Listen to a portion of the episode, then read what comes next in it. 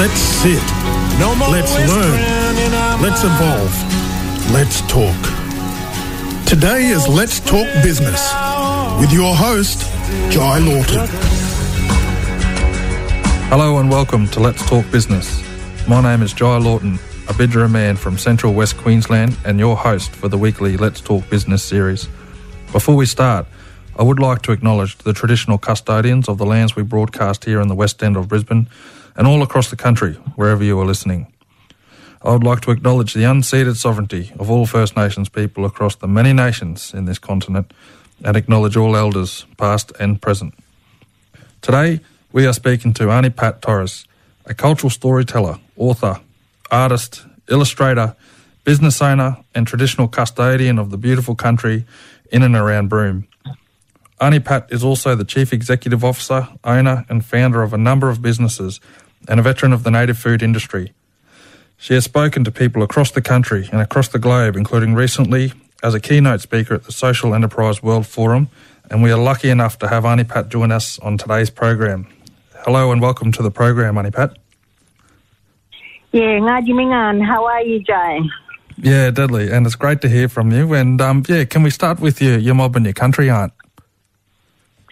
Yeah, so my family were privileged to actually be connected to seven Aboriginal groups in the West Kimberley here. So, starting with Jukun, going down south towards Bidyadanga, we have Yawuru and the Karajarri people. So that's um, on my grandmother's mother's side, and on my grandfather, so my mother's father's side, we go north into Ngumbarl, Jabirr Jabirr, uh, Nyul and Bard. Yeah. So it's all along what's called the Dampier Peninsula. Yep. So in the West Kimberley region, yeah. Beautiful North country. and south of Broome. Yeah, really beautiful country. I remember as a child inviting everyone to come up here and, you know, be part of our beautiful scenery and everything. And I'm wondering whether I did the wrong thing because now we've got too many people here. oh, and it is it is beautiful country there in you know in the Kimberley and um and your your cultural stories and, and connection to that beautiful country. Can you just share some of that that cultural story and, and identity there, Aunt? Yeah, so um, I created, you know, what's called the Jandungang tours, which is the woman's word. So there is a, a big story that goes throughout Australia um, with the Seven Sisters. So Broome is one of the sites where the Seven Sisters came down from the sky Mhm.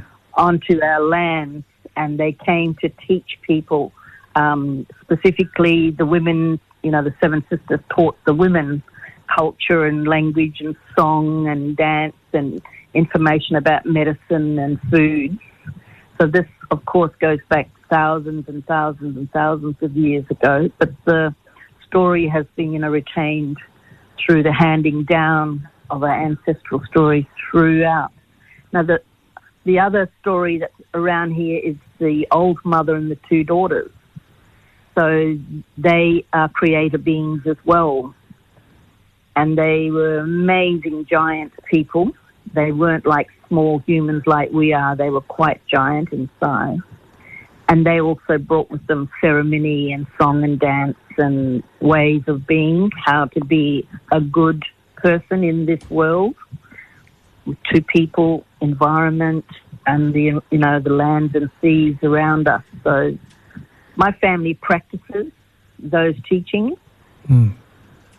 Mm. Yeah, no, and it, it is it's important. I remember when we were at Alice Springs there only last year, and and you know you you talked about you know the importance of you know cultural identity and and incorporating that it, that cultural identity into life, business, and all things. So how how do you take that cultural identity and, and that cultural story and embed it into your into your business practice? How I do that is, you know, we are governed by a four kinship system. So I'm a Bunaga woman. My straight one is a Burungu. My mother's Garimba and my father's Burrajari. So four kinship system um, governs how we behave with each other. So I extend that into my business practice by involving family, extended family, into whatever activities I do. So if I'm collecting the Kakadu plum, we call it gubinge over here. It's one of the language words we use for that green plum. Um, so I make sure that I pull in family members and extended family members and other kin who've married into our group. So that's very much like, you know, almost like what's called a circular economy, mm. where you involve your local people and your best contacts. You sell to each other, you buy from each other, that sort of thing. And I, I try and do that in my small way, mm. in my business. Yeah, and then, you know, I've got a responsibility to my children, my grandchildren. They have a responsibility to me. So if anything um, needs to get done, we do it according to, you know, our cultural ways. If my daughters are married to, um, you know, non-Aboriginal men, they still get treated as if they're my son-in-laws, so I don't speak with them. Mm-hmm. I talk to them via my daughters or my son. So mm. that's a cultural way because that's a taboo relationship, you see. Mm. Um, and so even though we've got work to do, I can't talk directly to them. So I utilize my son or my daughters in order to get the message across, or my brother. Yep. So that's one, that's one way. And the other way, of course, is, you know, when we get out on country, we tell the stories, we tell the language words for each plant um, that we're harvesting, and as we're coming across other things, we point those out and we teach them the language of the land. So if I'm in Broome, we're teaching them Jukun. If I'm going north, I'm teaching them Ngumbarl, Jabirr Jabirr, or Nyul Nyul, or Bard, depending on how far up the coast we're going into the different language group areas. Mm. So that's you know that's one way. And then the other really strong thing I think is this respect about protocol. So if I am going into um, another language group, I always make sure that I get a permission. For example, recently I've been asked to do um, welcome to country ceremonies and a smoking for people who come over to Broome and get married. Mm. So I go and involve my elders into that.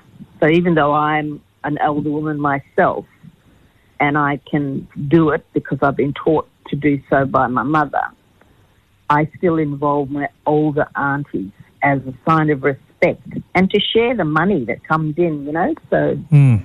I share my resources out to my family and my community on a regular basis. So yeah. I operate like a social enterprise, even though I'm supposed to be, you know, a business. Yeah, there's a, there's a lot to learn in the way in which you, you do business, uh, um, from you know not only within our own culture but actually uh, across the country. You know, um, from these big mm-hmm. corporations and all other things. There's there's a lot to be learned, I think, in in that way. And and before we dive into your business journey, um, you know, you, you worked across the education sector with a number of notable people, and I remember hearing this story last year when we met. But can you tell us about that journey before business? Yeah, so um, I was around during the 1980s, and it was a very forward thinking time. We had people like Gough Whitlam around who was really on about self determination and Aboriginal people having a say and, and getting involved and getting trained. So I was in my 20s, so I had, you know, close contact with people like Bob Morgan, Linda Burney, um, quite a um, quite a few different people. Errol West, some of these people's names I'm calling out are um, deceased now, unfortunately, but um, I want to acknowledge them. Mm. Um, Stephen Stephen Albert from my country here, you know Michael Mansell, um, lots of people all around. Paul Hughes. So these are people who became, you know, the leaders during the 80s, 90s, and into the 2000s and I was a younger person. And so that was part of what was called the National Aboriginal Education Committee. And we were advisors to Senator Susan Ryan in those days, which meant that, um, you know, Aboriginal people got a voice during that period of time. Mm. To and that's how we brought in the Aboriginal education policy. I was one of the few who used to sit around with hundreds of others and we would develop what is now called the Aboriginal Education Policy within state government. So we did workshopping with our communities all around Australia for something like four to five years. And I remember it was a time of lots of tears because every time people got up to speak, they talked about how they've been oppressed, how their families have been treated through the legal system, through the government systems, through stolen generation times, um, you know, deaths in custody, all those really sad stories came out before people could share. And so we cried ourselves for five years, you know, mm. uh, listening to everybody's story. And that made everyone realize that we weren't living by ourselves um, with our own little problems, that it was a nationwide problem. Mm. Everyone had experienced something similar, some kind of state government or federal laws that punished us just because we were Aboriginal. Mm. And how we got treated by the general community and how we were excluded from things like um, just give you one law in Western Australia here. If you were what they were called half caste, you were not allowed to own land, have a business. You had to get permission to marry someone who was not of your group. So, as an example, my mum had to get permission to marry a white man, for example. Now, those sort of laws don't um, apply to everybody, they only apply to Aboriginal people. Mm. I remember as a child walking down the street and being stopped by public health and jabbed in the arm with the immunisation needle. So there was no no seeking parent, parents' approval, and in fact that constitutes an assault mm. to a child. So that's the kind of treatment you know that our family came to those meetings with. there was so many tears cried um, mm. in order to get the trauma out. Trauma had to come out in order for us to go forward. So I was highly um, politicized. Mm. I came back into my community knowing a whole breadth of information and knowing this national experience. So I came back with this fire in my belly to do something, you know? Mm. Mm. It's disgusting to think how, how recent it is. You know, this is the stuff we're talking about is in your lifetime, and um, and hearing all yeah. of those different stories from across the country um, would have been yeah. Would, mm. Yeah, I mean there was incredible levels of this stuff. Like um, my um, cousin's grandfather was a child in the Fitzroy area when the police and a whole bunch of pastoralists went and massacred his family group. Mm. And so this old fella couldn't ever be around police because he remembers that very vividly in his mind as a four year old child. Mm. And these are so, st- stories that the country really needs to hear, aren't they? They, you know, they need to hear these truths. This, is the, this is the truth telling that needs to happen because mm. when you don't have truth, um, everyone thinks that, you know, we're carrying on for nothing, no reason. Mm. They see us as disruptors and activists and um, people who've got a chip on our shoulder. Um, but, you know, the amazing thing about Aboriginal people is that even though we tell our story, we don't go and blame every white person that lives in Australia. Mm. I mean, whereas we get blamed, you know, Aboriginal people get blamed with the, we're the drunks, we're the hopeless, we are the, um, you know, everything negative you can think.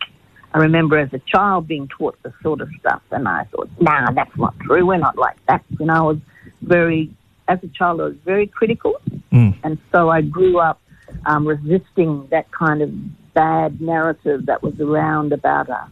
And people used to say, you know, what are you? You know, they'd look at me, where are you? Where do you come from? And I said, look, I'm Aboriginal. I'm proud to be an Aboriginal. And they were shocked that I would say that I was proud mm. to be an Aboriginal. Mm. They thought I should be ashamed to be an Aboriginal person. So, you know, words like First Nations and all that have come out now because we have gone through also, you know, looking for positive words that really describe who we are and what we are, you know? Yeah, and speaking of that positivity, despite, you know, um, the treatment and all other things, uh, something that, you know, always comes to mind and always comes to mind with yourself particularly is that that humour. You know, I, I remember Auntie Jackie Huggins saying that humour is our liberation and has been our liberation and the you know the laughs that we've had together, you know, chuckling at restaurants at top yeah. notes and, and all that sort of stuff. And Uncle, you know, Nev Paulina, him and I, you know, from over over that way, have also had a lot of laughs. Can you share with us the importance of that, you know, that really distinct type of humour that blackfellas have? Yeah, I think um, you if you have something like humour, of course, it helps to release. It's like a catharsism where you're letting go the tension and the negativity that's within you. So, I mean, white doctors found out recently that if you ha ha ha, laugh, laugh, laugh, it actually helps to heal. And we know that because we've been doing it for generations. Eh? Yeah, yeah. uh. And um, so, yeah, you know, there's lots of things Aboriginal people can teach um, other people because we came from a really highly developed spiritual group of people mm. where we respected each other, respected the land, respected the spiritual um, entities within our country, and our our systems were always inclusive. We never excluded people. Mm. Those who did really, really bad things were excluded for only short periods of time. Mm. They were then allowed back into the community two years later after they'd had their punishment, you know? Mm. And they were then reclassified, like if it was a wrong marriage, they were reclassified so they could fit in to the society. Um, it, some of it meant changing their skin group name because they might have married wrong and generally, because it's the woman who determines, on our side of the country, it's the woman who determines the skin group of the children.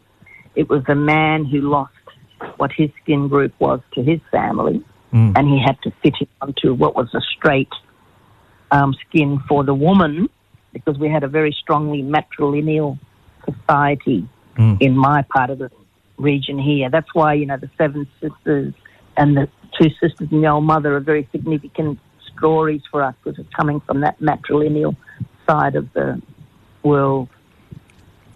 Yeah, and and something again that the the country and other and others need to learn from in terms of that you know that matriarchal and, and the power of um, you know and the knowledge of uh, you know of women in such such a dominated pale stale male environment that we operate in today. Yeah, a lot of the violence that happened in the world when you go back thousands of years came about when the matrilineal order was suppressed.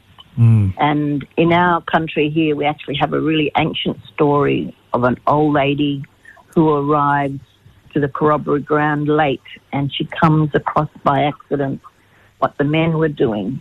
And in the process, she was killed. Mm. And then from that moment on, the women um, role was suppressed and the men's role became really important. And that happened all around the world, not only to us Indigenous people in our country here, but it happened all around the world where the feminine was squashed and the masculine came up. Um, lots of wars, lots of um, invasions into other people's country and things like that. So, you know, all the stuff that happened with the British invasion into Australia was all coming from that patrilineal power that was being exerted all over the world. Mm. Yeah. So Australia was one of the few, you know, the last continents to get affected. America and the Asian countries and Africa was affected, and India long before we were, you know. Mm. Yeah. And and you very clearly, and I le- always learn a lot um, speaking to you, Aunt. So I appreciate your time, and I, and and always, you know, we mentioned at the outset there, started out in education, and arguably always been an educator. And in terms of the the businesses that you that you're running at the moment, what can you share a little bit about about those type of businesses that you you're operating in? Yeah, so um, I started out with bush foods and bush remedies because that was my passion, and as more and more non-Aboriginal people learned how important our medicines and stuff were, um, they had more money and more investment opportunities and maybe more family monies than what I could access. So they those businesses went ahead, and so you get this rise in black cladding that happens all around Australia, where they utilise our knowledge, they utilise our families, and they utilise the bush foods, and they can go. You know, they can become richer than what we can in a much quicker way because they know they know the secret English. They know how to get investors. They know they've got people in their networks that can help them. Um, so that's one of the things I think Indigenous people struggle with sometimes is not having access to those sort of things. But the bush food and um, bush medicine, it helped me um, keep my children in the bush when things were going on in town that was not so good. And we, we did land management and under what they used to be calling Community Development Employment Program, CDP. Mm. CDP, it's like working for the dole that exists today. Yep. And but it allowed us to be on country, and there was a little bit of money put aside so you can actually have a little bit of infrastructure. So we were able to build houses, um, toilets and showers, you know, buy a machine to cut the grass, and have a vehicle and fill it up with fuel those sort of things, you know, um, through an employment program that we were doing. Then it went into training and employment and education. And so, you know, my family through went through all of those different government policies, trying to retain culture, but also survive in this westernized world mm. where you've got to go out and get a job and work, you know. Um, so, because I was doing a lot of um, free workshops for schools, and people would just turn up to me and expect me to teach them on the spot. I thought, I can't, I must have done that for about 20 years, and I thought, I can't keep doing this for nothing. Mm. I need to pay my bills. Put so, food on yeah. the table, yeah. Put food on the table, pay my rent, you know? Yeah, yeah. Fix up an air conditioner if it breaks. And so I created the tours then. And um, out of the tours, in between the tours and the bush medicine, I was also doing Welcome to Country. So, you know, the government went through this thing of reconciliation, walking across bridges to show they support us and recognizing us um, as First Peoples and all that sort of stuff. So I got a bit of business by doing Welcome to Country and smoking ceremonies. Mm. Um, so that still continues um, in this part of the world. PBCs, you know, the prescribed body corporates that have come out of the native title legislation. Yep. Um, encourages that people, you know, respect the place and respect the peoples, and so I get a little bit of business through that, and and then you have people looking for something other than what they have in their lives, and they come to our country looking for that wisdom and that sense of belonging. So you know that's where I get invitations to do smoking ceremonies for weddings and welcoming them to the country and people who've flown in here from out of somewhere else who want to get blessed and feel secure. They come to me for a bit of healing. So, you know, that's another aspect of my business. And in all of that, there's always a teaching component from me. I'm always sharing my knowledge about our cultural connection to mm. the land and place and the pe- people and the animals, you know. And I talk about some really deep concepts because I want them to realize that, you know, First Nation people in Australia, we're not the missing link as we've been treated for so long, you know, between ape and man. Mm. Um, I remember that kind of narrative during my years as a uni student. Um, so I bring out our intricate knowledge to show them, to showcase, you know, mm. what our ways of thinking and being, our philosophies, you know, what we are on about as, as humans, as people, because our human rights are being um, trod upon daily, you know, in Australia. Mm. We're still witnessing our children at 10 years old being chucked into jail. Mm. Um, so that kind of punitive um, systems in Australia generally get put on to Indigenous people more than anyone else. So there's a real need to do this truth commission, the telling of the truth. And those people who work with ours should be doing cross cultural training so they can see what their culture is and how they're affecting everybody else. Mm. You know, I I was a strong advocate of the education system, but um, since my children have been born and grown up, I've shown very clearly that the education system can be one of the most oppressive systems around. Yeah. And so, yeah, and I've done my best to work within the system, but there's still that really strong attitude that exists out there because they have this sense of privilege, and a lot of it's built on lies and myths that have been perpetrated for the last two, 250 years, you know. Mm.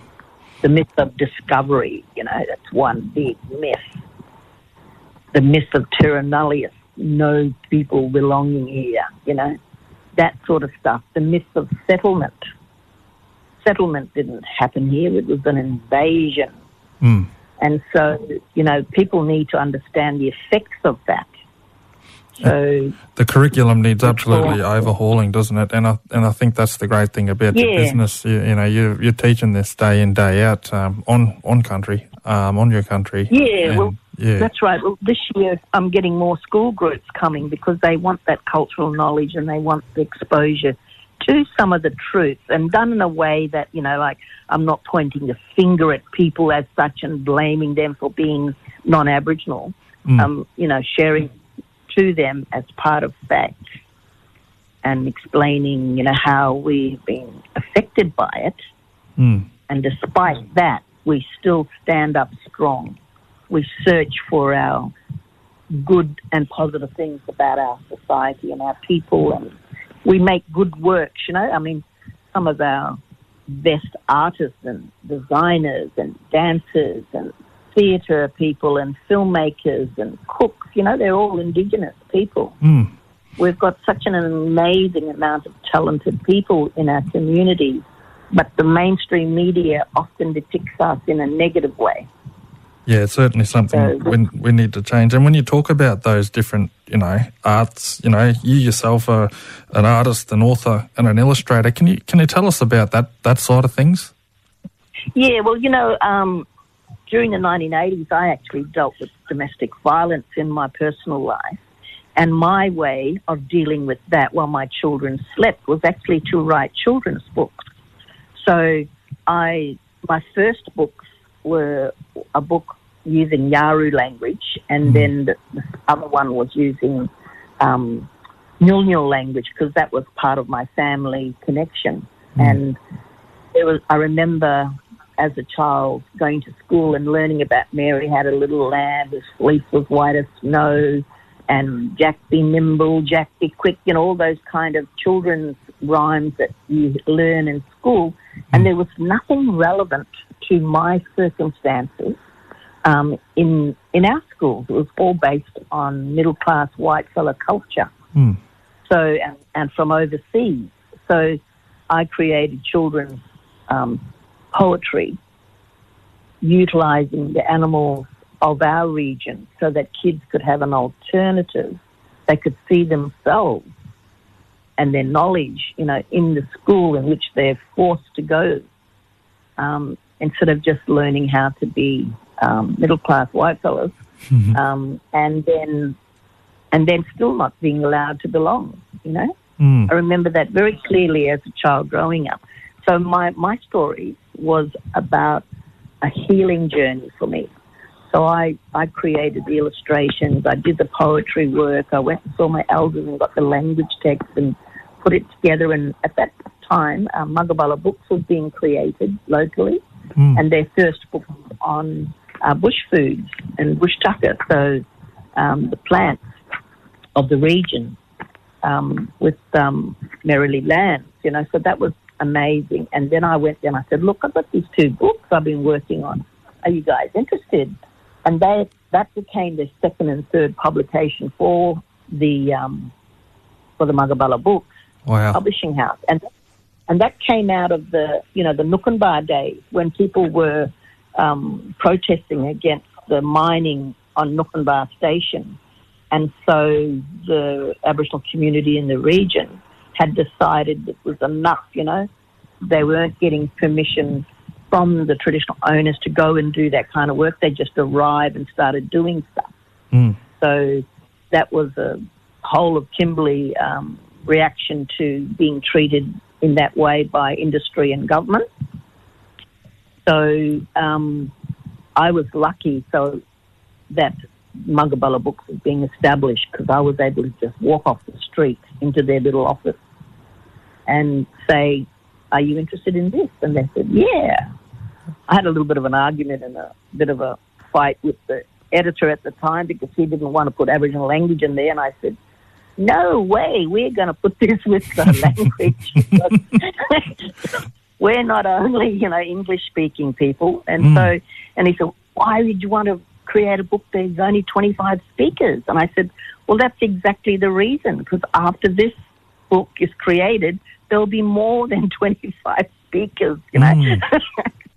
and so that was the other thing, you know, my family got involved in getting the Yawuru language um, developed and established in the Broome region in the different schools. Um, and then my book became a resource, you know, for that. Yep. And now it's functioning as part of the curriculum in the Broome town, you know. Um, at that time, that was the language of the people who were here living in Broome on Jukun country, and they were the speakers. So um, we didn't have too many Jukun speakers around, so we went with the Yawuru language instead. And, and that, so that was the, of a big journey, you know. Yeah, and that and publishing group's huge now, eh? The publishing group has gone from success to success, mm. and you know, done really well. So that was another one of those. The Magabala books was created because they needed the Aboriginal word to be out there because our um, history was not being shared um, truthfully and justly. Mm. We were always being demonized or trivialized. So yeah, and there's there's a connection between all of your work. I think you know there's the the education piece that's just a constant across all the different um, all the different different things that you do, and you you've spoken about yeah. yeah you've spoken about you know the exploitation of our knowledge and greed and and black cladding, and you know you've seen firsthand in the native food industries of our knowledge exploited. Like, what do you see as the biggest challenges that we're facing right now as a as a sector across Indigenous businesses? What do we need to do to overcome some of these challenges? I think basically um, we work collaboratively together. We do have millionaires that exist out there, and perhaps they can put back some of that into the communities to help businesses go forward. There are some really good programs and projects that are beginning to um, emerge um, through agribusinesses that are encouraging Aboriginal people to be part of it, to learn how to um, do business and agribusiness. Mm.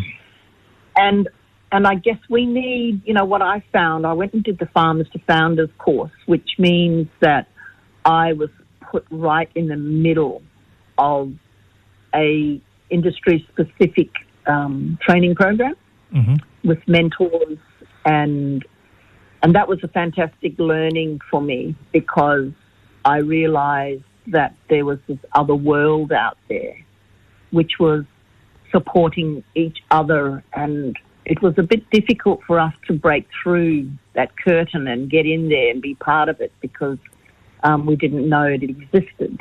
Mm. So lots of training, you know, since COVID, a lot of training has happened um, online and there's some amazing opportunities being created by our own businesses, First Nation businesses. And um, some of us are collaborating in a really good way with other non Aboriginal businesses. So I think we're in a, a fantastic period of time at the moment. So when I speak, and I'm speaking from a historical perspective in terms of how I saw um, the way things were in the world, but this last, I'd say, between five to ten maybe 15 years has been an upward climb to better things for Indigenous people throughout Australia and globally.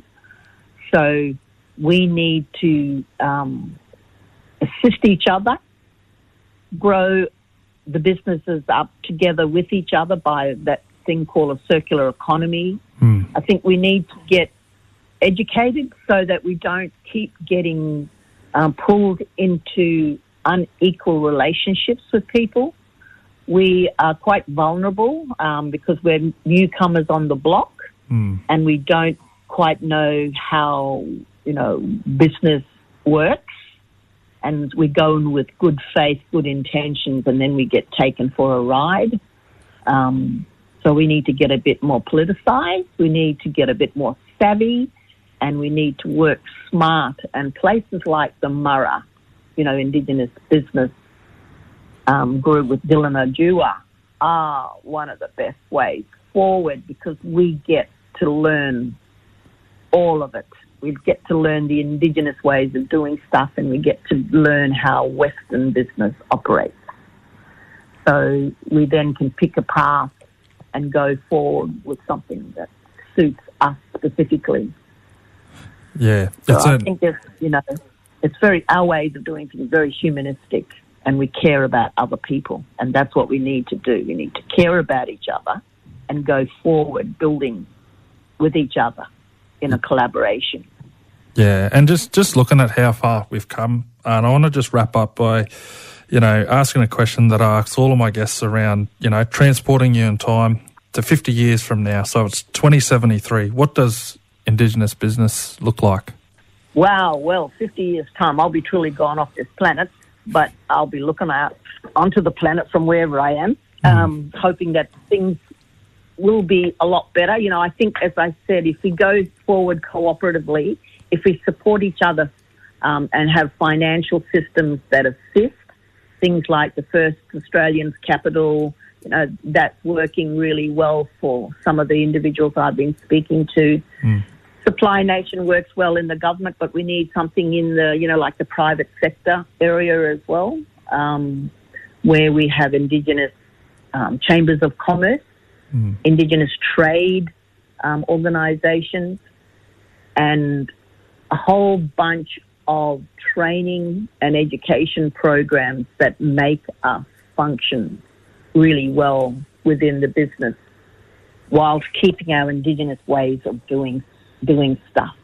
So in 50 years time there should be a whole lot more millionaires out there and a whole lot more humanistic structures where where we get a a good chance of being recognised as first people of this country, um, getting the respect and acknowledgement through, having the protocols in place so that we can do business without worrying about racism within the sector, and investment being done by our peoples and, and others. You know, part of the issue is the systems in place at the moment are outdated, are um, not geared towards how we want to progress and develop our business. So we're constantly being forced to fit into someone else's model, whereas um, we need to keep a good um, memory and um, practices in place to ensure that our ways of working, doing, living, thriving is retained so that we don't just become a copy of what exists now. What exists now is not working. No, and that's that's some powerful advice. We don't want to become, you know, brown people caught up in a in a in a in the current same system. And um, and yeah, I just want to thank you so much for your time, Aunty Pat. And um, I always enjoy having a yarn with you. Time time just stands still, and um, and we just we just go. And it's been an absolute pleasure um, to have you on the program today. And I just want to thank you for your time. Yeah, thank you so much too for thinking of me and, and involving me in such an amazing program. I wish you success and I know that things will do well for you. Thanks, Aunty Pat. Take care. Thank you. Yeah. Galia. So- Bye bye. Bye. And you've been listening to Let's Talk. If you want to hear more from today or catch another episode of Let's Talk, head to AAA.org.au. Thank you for your company. No more whispering in our mind. Let's Talk, Monday to Friday at 9am on Triple A Murri Country, the National Indigenous Radio Service and iHeartRadio. You can catch up on AAA.org.au, proudly supported by the Community Broadcast Foundation.